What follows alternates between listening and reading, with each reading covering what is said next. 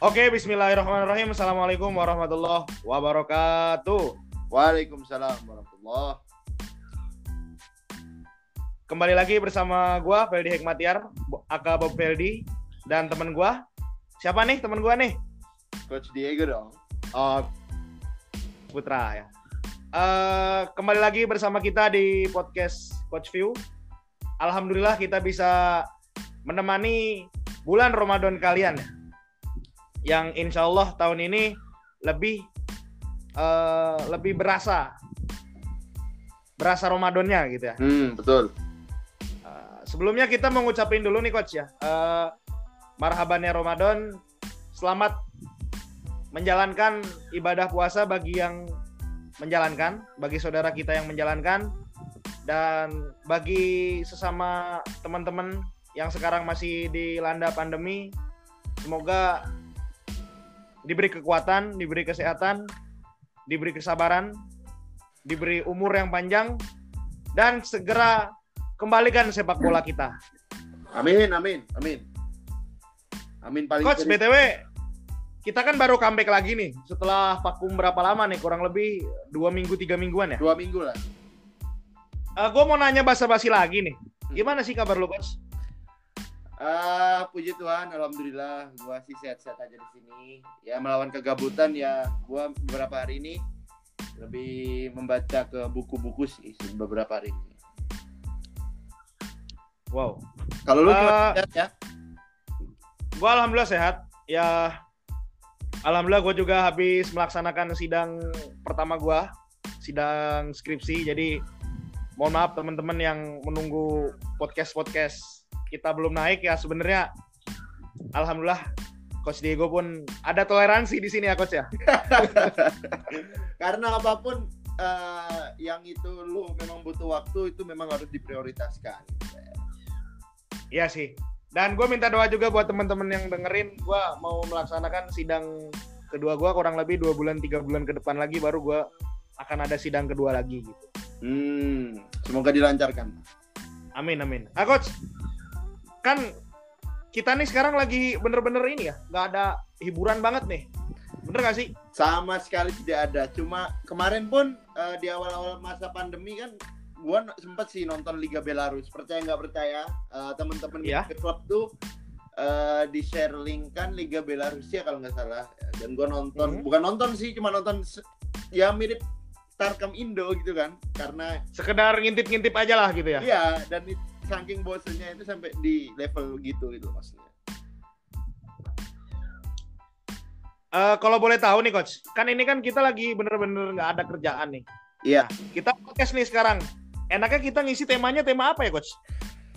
karena eh, temen eh, salah satu guru gua eh, coach Justin Laksana kemarin kan eh, habis bikin kan squad terbaik versinya dia selama 15 tahun sampai 10, 10 sampai 15 tahun terakhir nggak ada salahnya Iya. kita ikut itu juga gitu Wah boleh nih. Tapi di ini diisi nama-nama beken apa nama-nama yang underdog nih? kalau gua sih kalau gua pribadi gua bakalan ngisi nama-nama underdog yang versi gua karena gua lebih banyak nonton di karena menurut gua sendiri kalau orang bahas tim gede ya udah banyak bahas kalau gua pribadi ya pasti bahas tim ke- eh, nama-nama kecil aja Oke. kalau lu mau Boleh, bahas, boleh, boleh. kalau- lu mau bahas nama-nama gede silakan kalau gua lebih prefer ke eh, nama-nama kecil sih Oke, pertama dari lo dulu, terus lo kasih tahu alasannya, nanti bisa kita review bareng-bareng gitu kan Enggak, ya? jadi mungkin enaknya nih eh, jadi jadi satu lini ke, ke misalkan di penjaga gawang defense Oke, defensive midfielder dan lain-lain. berarti dari kiper ke back ke ini sama formasinya coach kalau bisa coach. Kalau gua 41 eh, 4123 kalau gua. Kalau gua tetap 352. 35. Itu formasi 352. Lu- Luis Van Gaal Army ya. Formasi antiseptis untuk ngalahin Spanyol dulu 2014. Ya, boleh lah itu. Em, Oke nih. Sebelum kita masuk ke topik kita nih, Pel. Eh, gua pengen nanya dikit eh, pendapat lu tentang Liga Belanda yang udah di void, dibatalkan dan di Hmm. Perancis yang baru saja kemarin si PSG menjadi juara. Menurut lu gimana? Ya kalau misalnya gua mikirnya Liga Belanda ini kan sebenarnya sayang juga ya. Kayak klub kayak FC20, Iya, betul. Terus juga siapa? Azal Kelamar apa? Ez ah, EZ Alkmaar. Ah, EZ Alkmaar. Nah, itu juga salah satu klub yang bersaing bersama Ajax Amsterdam. Tapi kita tahu ternyata tahun ini itu nggak ada yang Juara. juara, Nggak ada yang juara. nggak ada yang juara dan itu menurut gua pukulan karena bukan juaranya tapi nggak ada tim yang promosi dari Liga 2. Oke, oke. Mm-mm. Kalau itu terjadi di Liga Inggris, gue lebih setuju. Eh, nggak boleh gitu dong. Ah, ini ah ini ada unsur-unsur ini nih. Ada unsur-unsur ke ke apa? Ke Karena saya tidak menyukai klub-klub dari Yorkshire. Anda jangan ngomong gitu. Leeds akan naik. Leeds akan naik, jangan khawatir. Eh, itu sih, jadi gua menyayangkan tim-tim Liga 2 Belanda yang udah berjuang dari ya ibarat kata ini udah masuk 70% ya. Iya. Udah Masuk 70%. Bentar lagi mau juara, bentar lagi mau promosi, bentar lagi udah mikirin Liga 1 era divisi itu gimana. Ternyata pemerintah udah mengumumkan ya udah. Jadi kita nggak tahu gitu. Oke. Heeh. jadi pendapat gue ya gue sangat ya gue gue sebagai kalau misalnya gue gue sebagai fans FC20 sebagai fansnya Az, Azal Komar gue ngerasa gue aduh kayaknya nih musim yang sulit sih buat gue Itu pendapat lu tuh. ya ini pendapat gue Tapi gimana dong tentang PSG yang dia bisa apa namanya? Bisa apa namanya? eh gimana ya bisa jadi juara nih? Apakah itu nggak adil nih bagi yang lainnya? kalau gue pribadi kalau misalnya Liga Prancis ya karena Liga Prancis itu gimana ya coach jujur aja sih sebenarnya gue gue kurang kurang terlalu memperhatikan Liga Prancis yang karena liga ini kan gimana ya banyak yang bilang wah ini liga ini liga liga petani gitu ya Iya, Farmer League. Farmer League. Jadi mau Monaco yang juara, mau Marseille yang juara, mau Lyon yang juara, tetap gue ya udah gitu. Eh, Liga Prancis ya ya udah sih gitu. Tapi kalau Liga Belanda ini gue nggak tahu kenapa, soalnya Utrecht dan Ajax ini kan keras gitu kan ya. Iya, heeh. Jadi, jadi kayak wah nggak terima nih Ajax terus yang juara gitu. Kalau mungkin kalau PSG di mata gua ya udah sih gitu. Gimana ya gitu. Squad mereka pun gue bukan bukan karena ini ya gue gue punya pandangan lain yang berbeda gue gue berupaya untuk melihat dari segi pandang yang berbeda ya karena squad mereka pun emang emang layak dan jeda poinnya tinggi men 25 poin kalau nggak salah terakhir gue lihat Sama ini nih. Ya layak lah ya untuk juara ya. layak untuk juara. Sedangkan kan kalau Ajax ini kan masih dikit kan ya jedanya Ya, itu. Betul. Tiga pekan, empat pekan bisa lah kalau Ajax kalah berturut-turut, peringkat keduanya naik. Bisa gitu ada juara baru. Tapi ya ini kan udah mungkin keputusan bulat dari para pemegang pemerintahan ya. Jadi ya gimana lagi gitu. Oke.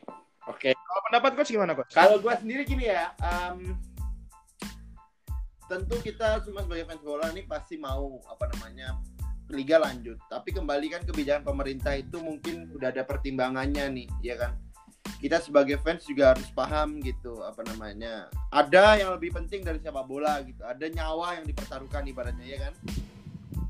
Ya. Eh, dan gua bisa ngelihat kayak Jurgen Klopp kan pernah bilang em, bahwasanya kalau emang liga di void ya mau gimana lagi gitu kan. Jadi kalau gua pribadi sih eh, gua berharap liga bisa dilanjutin entah bagaimanapun caranya. Tapi kalau emang yang terbaik adalah untuk membatalkan season memang lebih baiknya sih uh, season itu tanpa juara. Seperti yang dilakukan uh, Ajax uh, walaupun jedanya jauh nih tapi kalau pertandingan nggak lengkap dan secara kalkulator belum bisa dipastikan juara gue rasa tim itu walaupun dia unggul 25 poin juga tidak layak untuk dikasih gelar juara. Karena nanti pada tahun-tahun selanjutnya pasti fans lain mencibir ah lu berapa, berapa hmm. doang? dan sebagainya. Walaupun udah 25 poin jedanya. Ibaratnya seperti itu sih kalau gue tapi gue ini sih kan lu bilang statementnya Jurgen Jurgen Klopp kan bilang kalau misalnya apa mending liga dihentikan hmm. dan tidak ada juara atau hmm.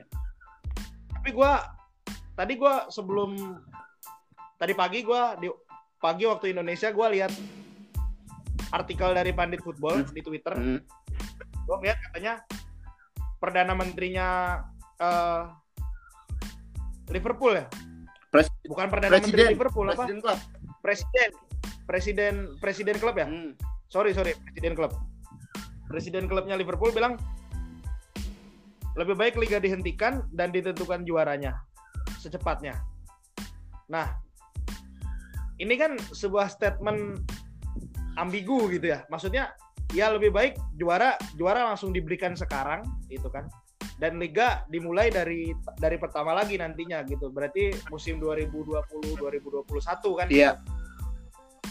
Ah menurut menurut lu pribadi nih coach ini apakah ini sebuah statement yang bahwasanya oh Liverpool ini telah menantikan gelar yang ke-19 ngebet banget gitu ya, pengen jadi untuk, juara gitu. Untuk tim gitu. seperti Liverpool pada akhirnya bisa punya kesempatan kayak gini dan terganggu oleh sesuatu kayak gini itu kayak gimana ya? Ini tuh seolah-olah skripsi yang dibikin gimana ya? Kalau misalkan ada narator dari kehidupan itu fans MU, katakanlah seperti itu. Ya. Karena apa? Karena setiap Liverpool mau juara pasti aja ada masalahnya.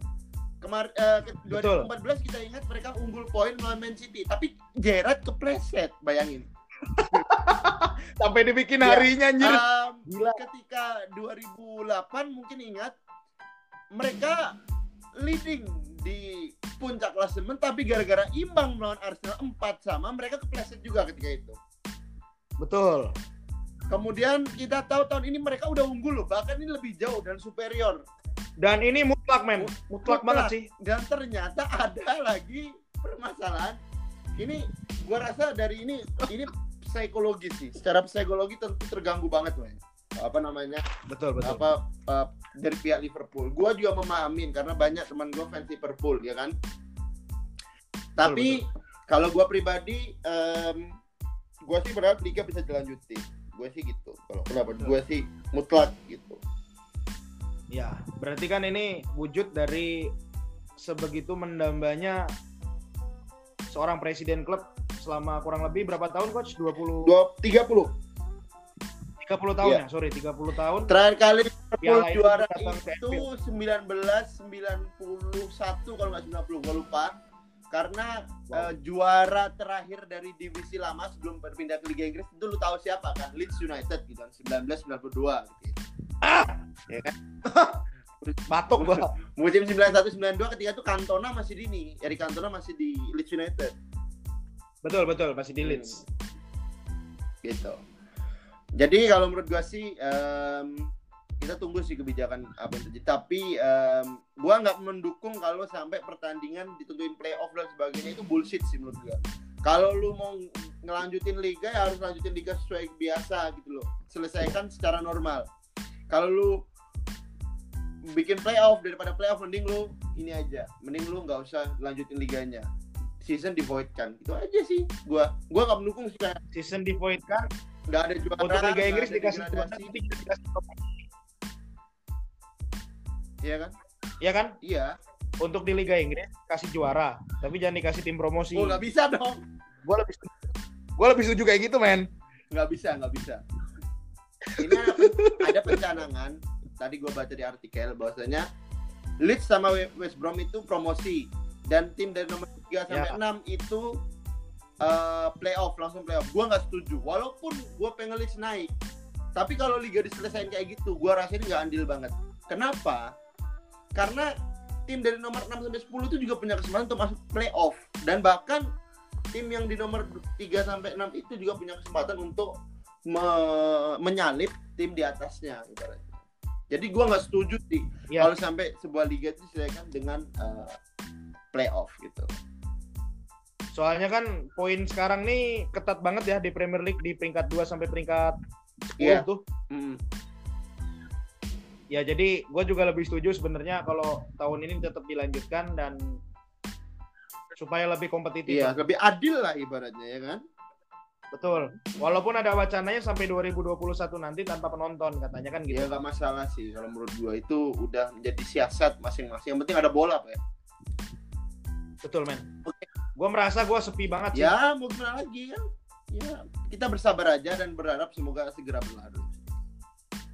Oke, untuk supaya kita merefresh nostalgia kita, jadi kita akan sebutkan eh, skuad terbaik 10 tahun terakhir. Iya. Ini versi gua ya, ini versi gua Oke. di Liga Inggris nih. Ini untuk Liga Inggris doang. Dan ini versi gue Ini juga. versi gua untuk Liga Inggris doang. Tidak ada liga lain. Karena gua kan memang eh, lebih ke Liga Inggris ya dibanding liga lain. Em, Lalu bebas dong, jangan Liga Inggris doang. Siapa tahu kan nanti ada yang bisa bertukar pikiran juga sama kita kita. Kalau mungkin lu mau mencampur boleh. Kalau gua kan dari kemarin tuh nyiapin eh, materi di mana gua pengen eh, ngasih tahu ini loh. 10 tahun terakhir itu Liga Inggris yang team of the season-nya itu ini, tapi nggak pernah masuk team of the season. Paham maksud gua nggak? Karena mereka nggak- punya Oke, nama oke. gede. Ya, yang tertutup nama Iya. besar lah. Oke coach, dari kiper. Kiper gua bakalan milih siapa lagi, Wit? Melakukan sebuah the unthinkable pada 2016. Tentu lu tahu anak dari legend Manchester United. Kasper Schmeichel untuk di penjaga gawang. Kasper Iya. Michael. Kalau gua, lu pasti kaget. Gue pilih ini. Siapa tuh? Tim Krul. Tim Krul. Oke, Tim Krul. Ya. Ya. Ini sebenarnya Tim Krul juga masuk Pel ke dalam eh, list gua yang nanti gua sebut di terakhir di honorable mention. Kenapa gua milih Kasper Schmeichel? Kasper Schmeichel memulai karirnya di Manchester City. Ketika itu dia menjadi penjaga gawang dari eh, Man City. Ketika ayahnya masih main di City kan. Eh, ketika itu udah pensiun. Eh, ayahnya sudah pensiun ketika itu. Oh. Ayah sudah pensiun, tapi anaknya dimasukin akademi Man City kalau nggak salah saya ya. Eh, kemudian Ya, ya. dia kalah saing sama ketika itu ada Johar juga, ada penjaga eh, Johar juga, dia kalah saing ya kan. Kemudian masuk lagi penjaga gawang baru dari Newcastle ketika itu Shay Given dan akhirnya Ya, Shay Given tahu lah. Habis itu di Tottenham bukan? siapa? Shay Shay Given. nih. Given itu di Man City setelah itu pindah ke Aston Villa. Ya, Aston Villa. ke- Ketika Sorry, itu sorry. Aston Villa nyampe ke final Piala FA namun kalah dibantai oleh Arsenal ketika itu ya. Em, Ya. Kasper Schmeichel ini menarik karena gue pertama kali lihat Kasper Schmeichel itu di Man City kemudian dia bermain dengan menurut gue luar biasa banget ketika di Leeds United Aduh. ya.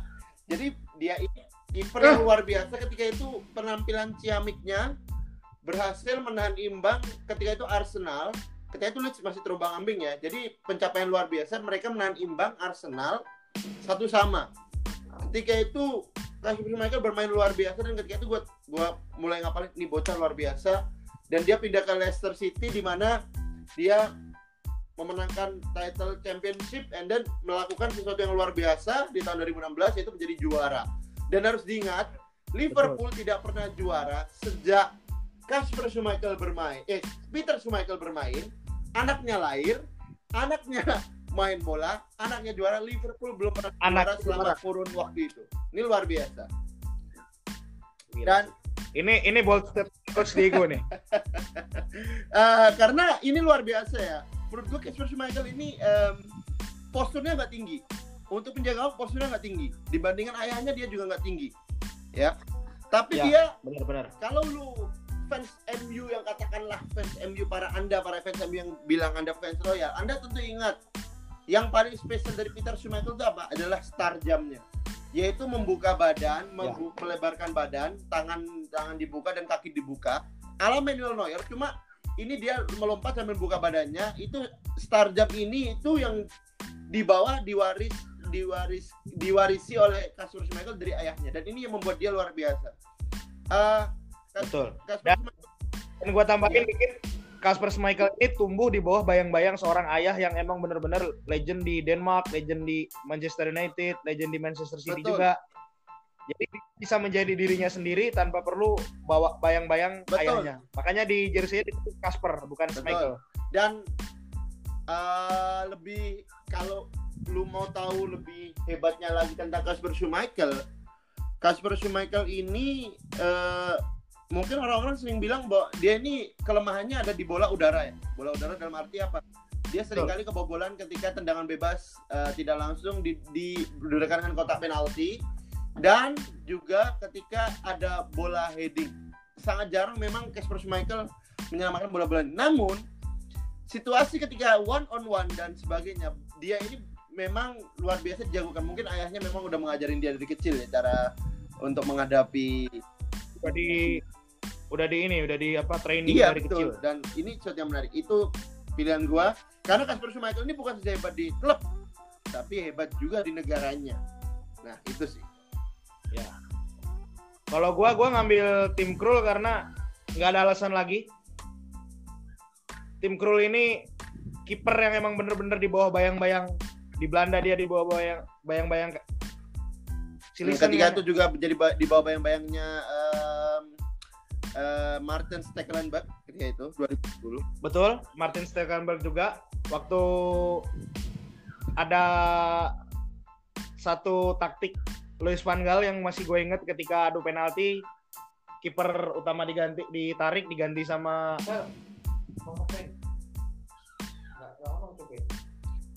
di diganti eh, ketika itu diganti sama ini ya diga- diganti, tim kru menggantikan eh, Jasper Citizen di mana memang ketika itu luar biasa eh, si tim Krul ini bisa menepis bola ini. Jadi tim Krul yang ketika itu bermain bersama Newcastle yang notabene adalah 2014 itu termasuk baru tahun ketiganya di ini ya tahun ketiganya di Liga Inggris. Ini cukup luar biasa memang tim Krul ketika itu. Tentu kita juga tentu kita Ya. juga harus ingat juga bahwa tim Krul ini eh, berada di bawah bayang-bayangnya eh, ketika itu penjaga gawangnya Steve Harper dan beliau bisa menembus squad di tahun 2012 ketika kalau nggak salah setelah pensiunnya Steve Harper Betul banget. Makanya kata gua tim Krul ini bukti kesuksesan orang ya orang itu ada yang suksesnya cepat, ada yang suksesnya lama. Tapi tim Krul ini mengajarkan gua gimana caranya seorang itu untuk menikmati Betul. proses. nah gitu Karena kalau lo lihat waktu terakhir-terakhir Norwich bermain kan dia sampai baca penalti aja lawan Tottenham waktu itu. Mhm. bawa botol dia lihat penendangnya siapa dia punya kisi-kisi. Itu nggak main curang men. Itu bukan cheating tapi itu sebuah akal-akalan seorang kiper yang gimana caranya dia telah melakukan tendangan penalti itu berarti dia telah melakukan berapa kali analisis. Betul betul. Benar banget sih. Kan gitu. Kadang oh ini ke kanan oh ini ke kiri ini dan itu terbukti tim Krul pahlawan Aston eh pahlawan Norwich Mhm. waktu itu makanya kenapa gue masukin tim Krul di squad 10 tahun terakhir banyak kiper yang bertalenta tapi sedikit kiper yang mau bekerja keras dan nyampe puncak karirnya karena kerja keras bukan karena talentanya Betul. Ini honorable mention selain Casper Schmeichel sebenarnya ada satu lagi penjaga gawang yang sebenarnya gue mau masukin tapi menurut gue gue terpaksa masukin Casper Schmeichel karena dia memang penampilannya luar biasa. Yang perlu diingat adalah gue sebenarnya tadi mau milih Robert Green sebenarnya. Robert Green. oh Em, eh, pemain yang dihujat oleh publik Inggris gara-gara blunder 2000 ya karena tendangan London Donovan nggak bisa ditepis waktu itu Iya. tahun Iya, Kalau 2010 nggak salah gue bukan London Donovan, Pel. Ketika itu Dempsey kalau nggak salah. Clint Dempsey ya antara London Donovan sama. Clint Dempsey sih Dan eh, yang gue ingat, eh, yang gue ingat itu adalah eh, sebenarnya dia tuh kiper yang luar biasa, ya kan. Pernah menyabet gelar Hammer of the Year, apa pemain West Ham terbaik eh, tahun itu, ya kan. Dan ketika bowling ground ditutup, Upton Park eh, kanan dari West Ham tutup, dia mendapat undangan khusus untuk hadir, bayangkan, untuk tampil di lapangan. Hmm. Eh, setelah dari West Ham dia dia masih loyal pada West Ham sampai West Ham naik ke Liga Inggris kembali pada tahun eh, dua, eh, 2012. 2013 dia dijual ke eh, Queens Park Rangers. Ketika itu emang dia luar biasa penampilannya kurang maksimal. Ya kan? Dia masih bertahan. Queens Park Rangers degradasi, dia loyal lagi, bertahan lagi, promosi lagi, kemudian degradasi lagi. Akhirnya dia pindah ke Leeds United. Di Leeds. United dia juga bermain luar biasa, namun sayang eh, gagal untuk promosi. Dia pindah ke Huddersfield di mana dia nggak pernah dimainkan, ya kan? Kemudian dari Huddersfield dia pindah ke klub yang besar, Chelsea, ya kan? Dan. Jadi kiper Iya, keempat ya. dan walaupun dia kiper keempat, ini yang luar biasa. Ketika final Europa League, Robert Green itu tidak ada di tim sheet karena di- dia, dia di tim keempat, eh, ya, dia kiper keempat ya kan. Dia bahkan tidak masuk starting di bangku cadangan. Tapi ketika penyerahan piala, dia masuk lapangan full kit, memakai sepatu, Betul. memakai kaos kaki, memakai seragam penjaga dan Lord. ikut angkat piala dan sampai sekarang jadiin eh, foto profil dari twitternya ini luar biasa menurut gua ini Eh, pemain Iya. yang memang mengajarkan sesuatu menurut gua pribadi mengajarkan gua sesuatu sih untuk bangkit dari keterburukan kalau gua gitu Betul. Oke, sekarang kita masuk Oke. ke back. ini kita mulai dari right back dulu ya Ya, boleh. Eh, right back gua milih Dennis Simpson Dennis ya. Simpson. Dennis Simpson Oke, terus. untuk left back gua milih Christian Fuchs Oke. Center back eh, Tarkowski dan Oke. Wes Morgan Aduh. Kenapa lu pakai Wes Morgan anjir? iya Oke, karena oke. Wes Morgan ini nanti ada ada cerita menarik dari Wes Morgan yang menurut gua Ya, Wes Morgan juga itu sebenarnya masuk tim list gua. karena ini luar biasa kenapa gua milih Dan Simpson dia buangan dari Man United ya kan? Tapi dia bisa menghidupkan kembali Nah. karirnya. Rata-rata pemain yang gua masukin ke dalam list gua ini pemain buangan. Christian Fuchs dari Schalke yang notabene langganan Liga Champion ya kan? Kenapa dia mau pindah Hmm. ke Leicester yang notabene ketika itu hampir aja mau degradasi? Dan ketika musim itu pun dijagokan untuk degradasi lagi. Tapi gua lihat eh, Christian Fuchs ini adalah eh, left back yang luar biasa di mana dia memang kalau diibaratkan left back pengangkut air karena dia memang eh, kemampuannya untuk eh, mengintercept dan eh, kemampuan luar biasa ketika membantu dalam sektor penyerangan ini sangat luar biasa dan ini menjadi kunci dari kekuatan Leicester di musim 2016 dan musim-musim selanjutnya. Kenapa gua milih Tarkowski? Simple, simple dan simple. Lu carilah back di mana eh, di Liga Inggris itu yang se, se kenceng Tarkowski, tackle-nya luar biasa, kemampuan di eh, gol lawan juga luar biasa. Ini sebab gua masukin Tarkowski dan dia punya ketenangan yang luar biasa. Ini Tarkowski juga menang dari postur dan dia juga sempat dipanggil oleh timnas Inggris. Jadi gue berharap ke depannya Tarkowski kembali lagi dipanggil timnas Inggris dan menjadi langganan. Itu pen. Kalau untuk West Morgan, simple. Dari buangan Nottingham Forest pindah ke Leicester mengangkat piala Leicester. Eh, gue nggak bisa, walaupun dia itu jarang masuk spotlight, tapi harus diingat golnya dialah yang memastikan Leicester juara melawan Man United.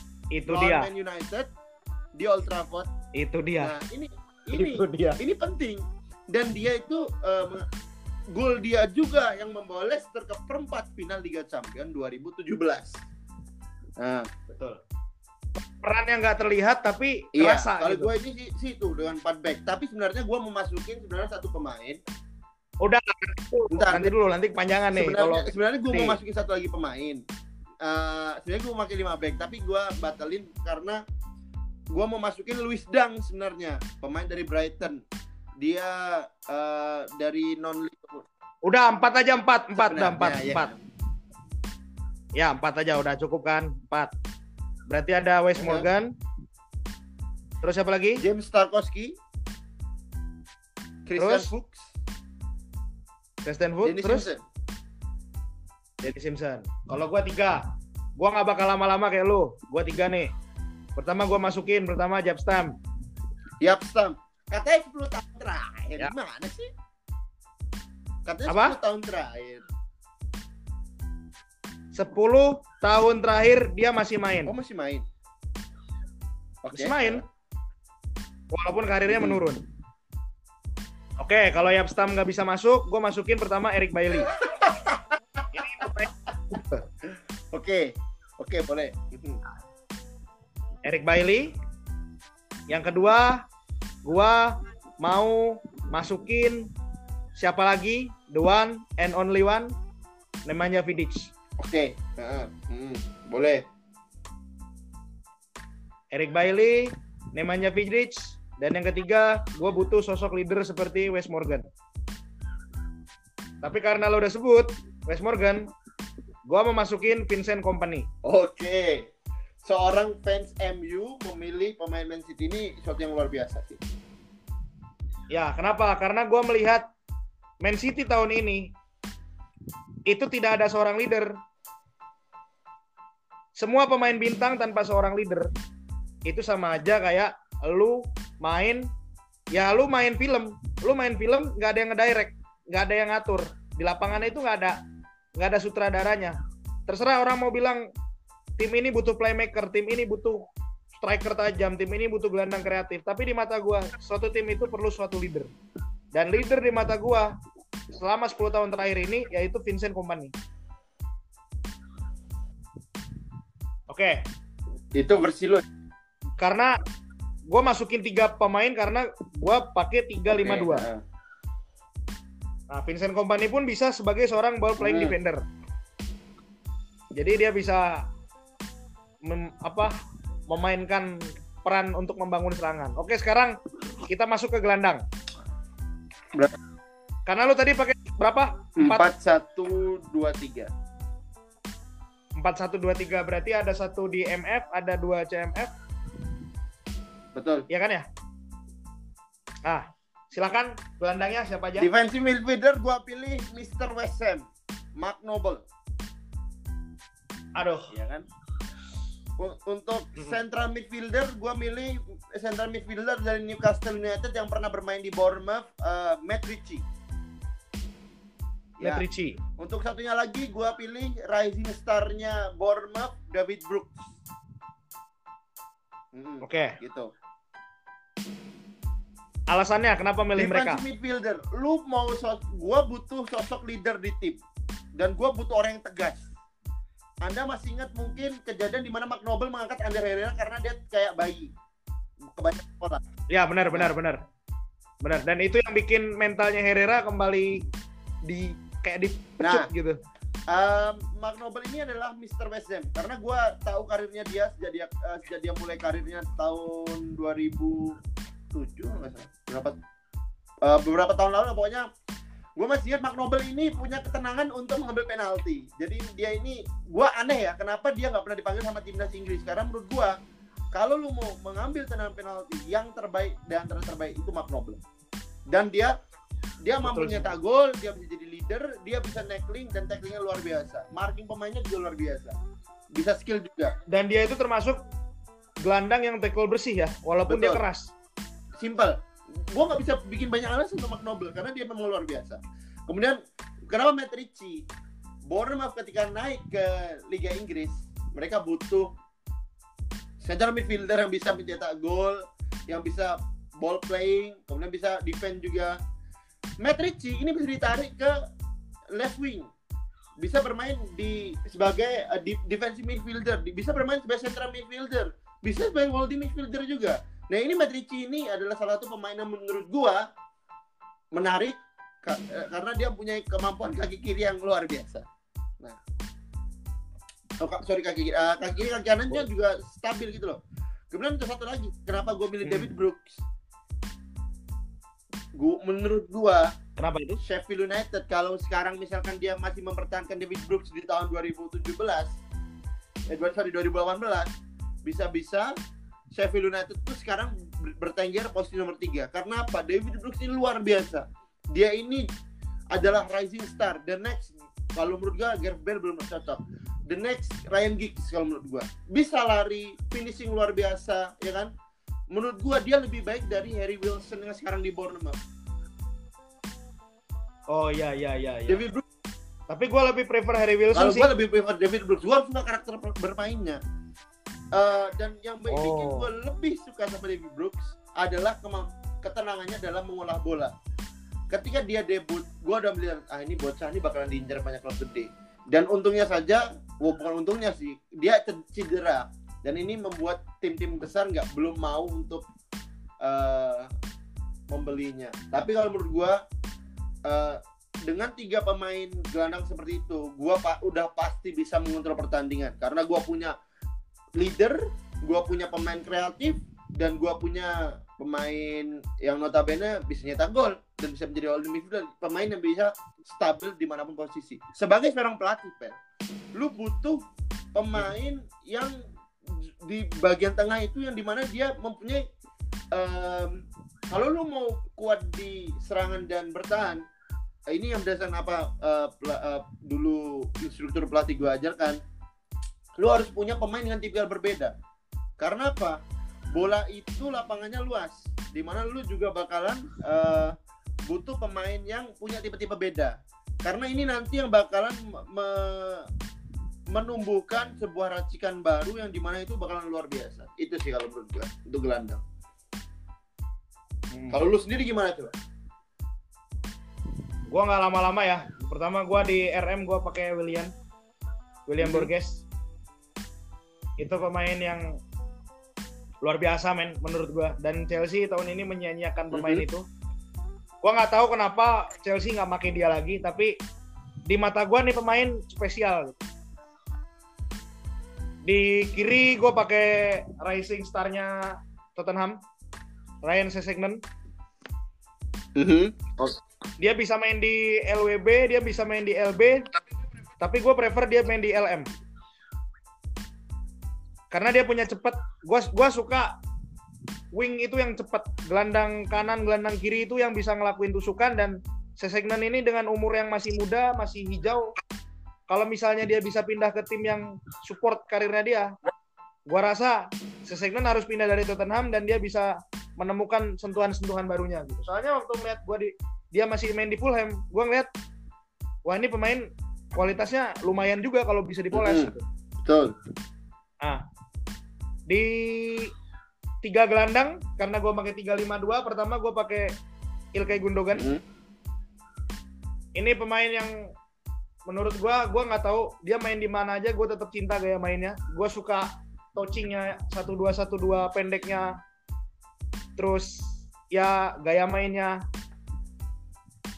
Gundogan tipe penyimbang, berarti gue juga punya double pivot di sini. Gue pakai Ander Herrera. Sebagai fans Man United dari tahun 2008 sampai sekarang, yang notabene gue juga termasuk baru ya. Kenapa gue masukin Herrera di 10 tahun terakhir ini? Karena menurut gue cuma Herrera pemain yang pemain United setelah Eric Bailly yang layak masuk ke Hmm. squad gue. Sisanya ampas. Karena Herrera ini mengajarkan ke gue tentang bagaimana caranya nama di punggung itu lebih bes nama lambang di dada itu jauh lebih besar dibanding nama di punggung. Ah itu Ender Herrera yang gua rasain Hmm. kayak gitu. Dia bermain selalu dengan passionnya. Ah, attacking midfielder, gua prefer ke satu pemain yang mungkin lo kaget juga. Gua suka Miguel Almiron. lu tahu nggak tadi gua hampir masukin nama dia tapi gua nggak gua nggak jadi masukin karena gua di sini but, nggak butuh attacking midfielder Eh, di formasi 4-1-2 4-1-2-3 itu gua lebih butuh pemain eh center midfieldernya dua sebenarnya gua mau masukin Miguel Almiron kalau gua tadi 4-3-3 kalau boleh jujur Betul kan? Kenapa, Pel? Miguel Almiron ini pemain favorit gua sekarang. Kenapa? Eh, selain dia mirip sama Santiago Munez yang di film Gol ya. Betul banget. Dia ini luar biasa, Pel. Jadi gua nonton dia itu sejak dia di Atlanta United sebenarnya. Kan duetnya dia kan sama Jose Martinez ya. Ketika itu pelatih dari Atlanta Ya. United adalah eh, Tata Martino. Ya. Tata Martino, ex pelatihnya Ya. Barcelona. Ah, luar biasanya Almiron ini duet dengan Jose Martinez ini mereka kalau di combine itu li- 60 plus gol bahkan 70 plus gol selama 2 tahun. Dua musim. Bayangin. Dan gue heran kenapa Almiron ini nggak terlalu terekspos musim ini. Padahal Sean Longstaff dan Matteo Longstaff ini oke mereka fe- fenomenal tapi menurut gue Almiron ini layak dapat Nah, Atensi ini ini nih Pel. penonton. Kalau menurut gua pribadi, mungkin lu jarang nonton film eh, jarang nonton Newcastle. Kalau gua pribadi, gua yakin nggak ada orang di Newcastle yang membenci Miguel Almiron. Karena Miguel Almiron itu pemain yang all out, Pel. Serius dah. Iya, gua gua tahu, tapi maksudnya kenapa nama dia ini di di kalangan klub-klub lain kurang diiniin. Kurang terlalu apa ya? Belum. Ya, kurang terlalu Mungkin fenomenal seperti Bruno Fernandes, Bruno Fernandes, Bruno Fernandes Ya, itu. inilah Pel. Mungkin eh, para fans atau klub lain ini masih ini ya masih melihat dia itu sebagai produk mentah karena notabene dia Betul. datang dari MLS di mana mungkin kalau standar liganya jauh di bawah Liga Inggris. Tapi secara kualitas, Oh iya iya iya. secara kualitas. Betul. Kalau menurut gua ada player of the season yang bisa layak disebut untuk tahun di Newcastle itu cuma ada dua, Miguel Almiron dan Saint uh, Alan Saint Maximin. Cuma dua orang itu menurut gua. Oh, Maximin. Maximin berarti di kanan. Ya, Iya. gelandang kanan. Nah, dan gua kasih bocoran kalau lu main FIFA, mending lu taruh Almiron di IMF. Ah, itu udah. karena dia ba- banget karena sih. dia banter, dia punya pace. Wah, itu speednya di atas rata-rata, men. Makanya, Gila. Ah, sekarang posisi striker. Kalau gua di uh, right wing forward sama left wing forward gua masukin duonya Crystal Palace. Ya. Wilfried? Zaha dan Andro Andros Townsend. Oh, Andres Lu-. Gua suka gua tim gua tipikal pelatih yang suka ini ya, suka bermain counter attack dan gua pengen counter attack-nya itu menghancurkan, tidak punya ampun dan em, finishingnya luar biasa. Untuk mensupport Jamie Vardy, gua butuh pelari juga, yaitu Wilfried Zaha dan Andros Townsend. Dua-duanya punya pace, dua-duanya punya finishing bagus, dua-duanya punya box to box type mid, apa eh, forward yang di mana dia bisa mengobrak-abrik pertahanan lawan, ya kan? Simple.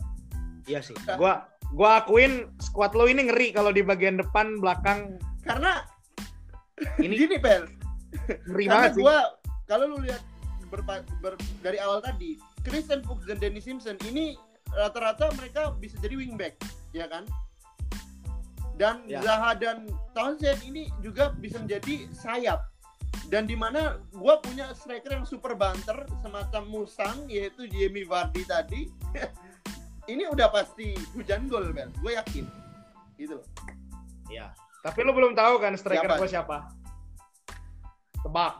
Kalau bisa gua tebak sih Gua 352 berarti gua pakai dua striker. mungkin- Troy Dini mungkin. Troy Dini. Troy Dini enggak? Enggak. Clue-clue coba, kasih clue tim mana? Pernah jebol gawang MU. Eh, Nomor 7. pernah ge nomor Wolverhampton. Nomor 7 pernah jebol gawang MU dari Brazil. Charlison. Ah.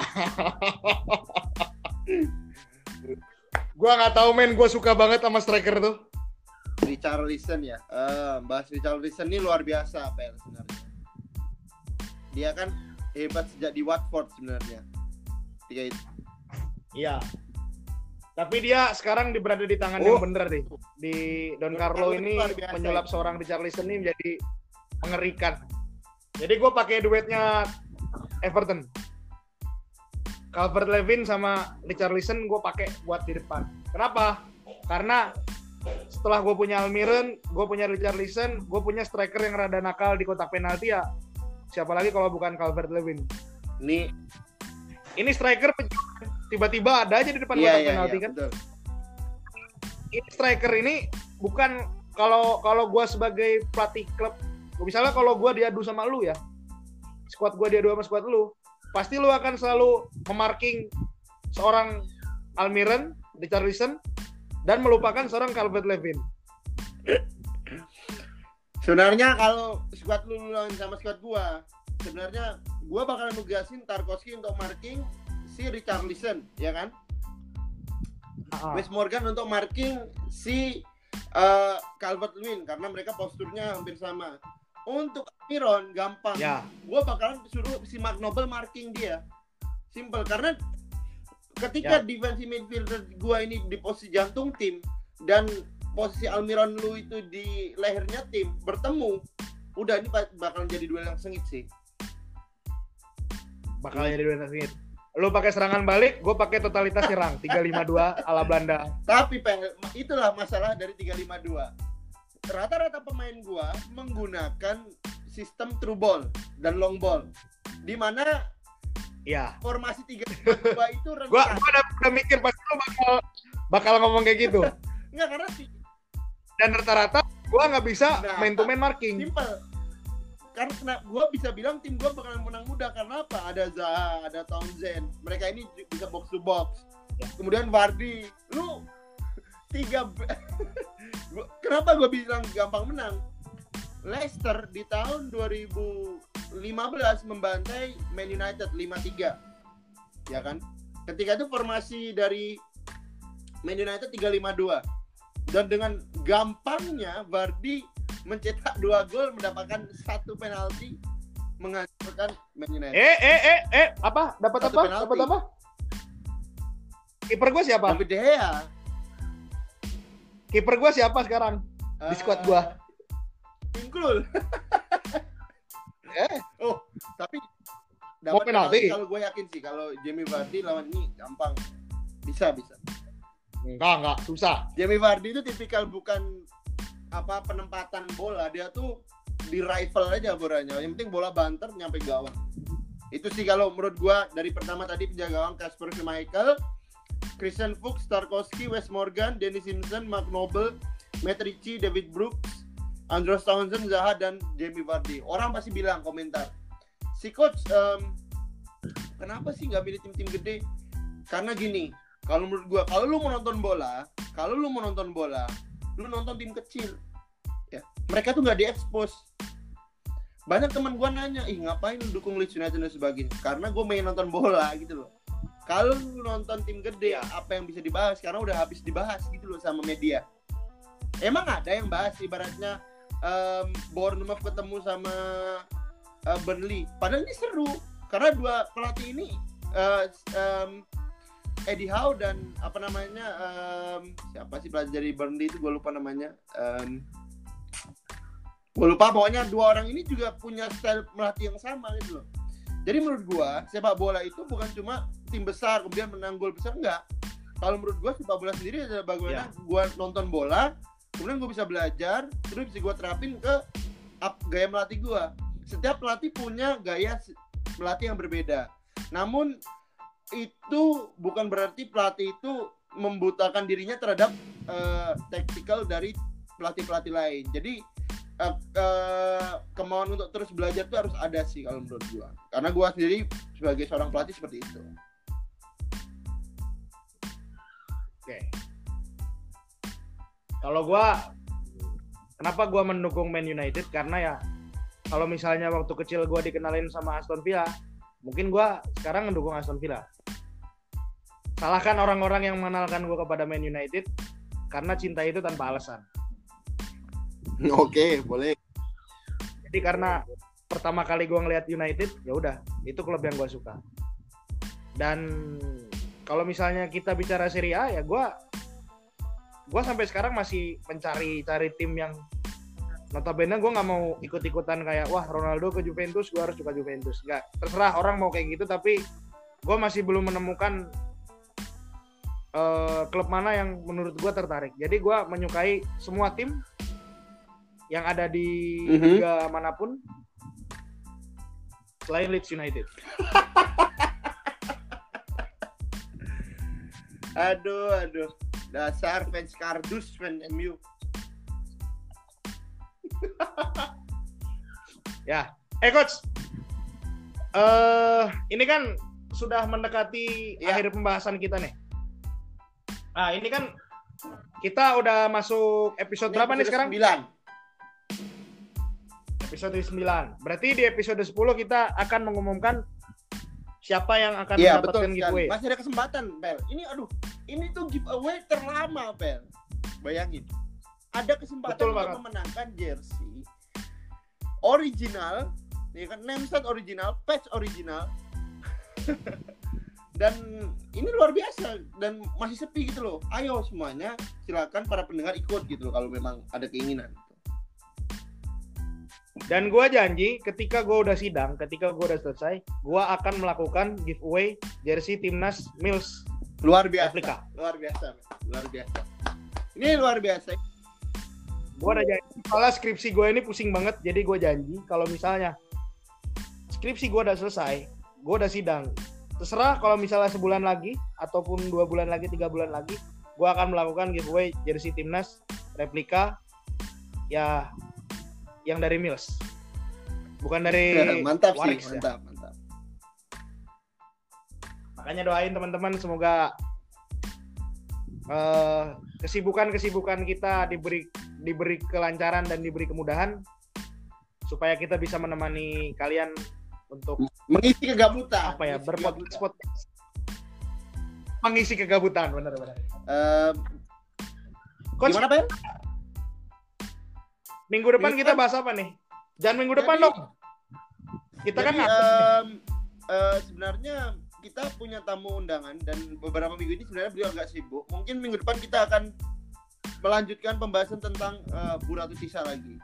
Tapi ini tentang Elite Pro Academy. Jadi Oke. ini lebih ke spesifik ya bagi teman-teman nih yang biasanya nonton di TV gimana sih kayak gini gimana sih PSSI dan sebagainya. Gue bakalan bawa eh, gue eh, seorang tamu undangan di mana dia adalah em, salah satu eh, staff dari Bayangkara yang menja- menjuarai eh, Elite Pro Academy kemarin. Itu sih. Oh ya sekalian teman-teman kalau misalnya tadi ada suara masuk tiba-tiba ada ini ya, gue lagi ada di dalam kamar jadi Memang harus dipahamin sih karena kita masih terbatas ya Pel ya alatnya. Nanti kalau gua udah pulang Indo, Ya. kita bakalan rilis YouTube dah jangan khawatir dah biar kita bisa kayak podcastnya Om Deddy Corbu- Corbuzier ya kan. Coach BTW kita nge-live Iya nih kita bakal live. Eh, mungkin dari kita cukup itu aja ya Pel ya. Em, dari gue itu aja. Ya. Terima kasih teman-teman semuanya. Eh, semoga puasa kalian lancar bagi yang berpuasa, bagi teman-teman yang tidak, semoga Tuhan memberkati kalian semuanya. Semoga kita semuanya diberikan kesehatan dan selalu diberikan kelancaran. Terima kasih. Gua sama Bob. Feldi pamit undur diri. Eh, kalau ada salah kata mohon maaf. Terima kasih. Wassalamualaikum eh, dan selamat tinggal. Bye. Bye. Dan jangan lupa giveaway Siap. di episode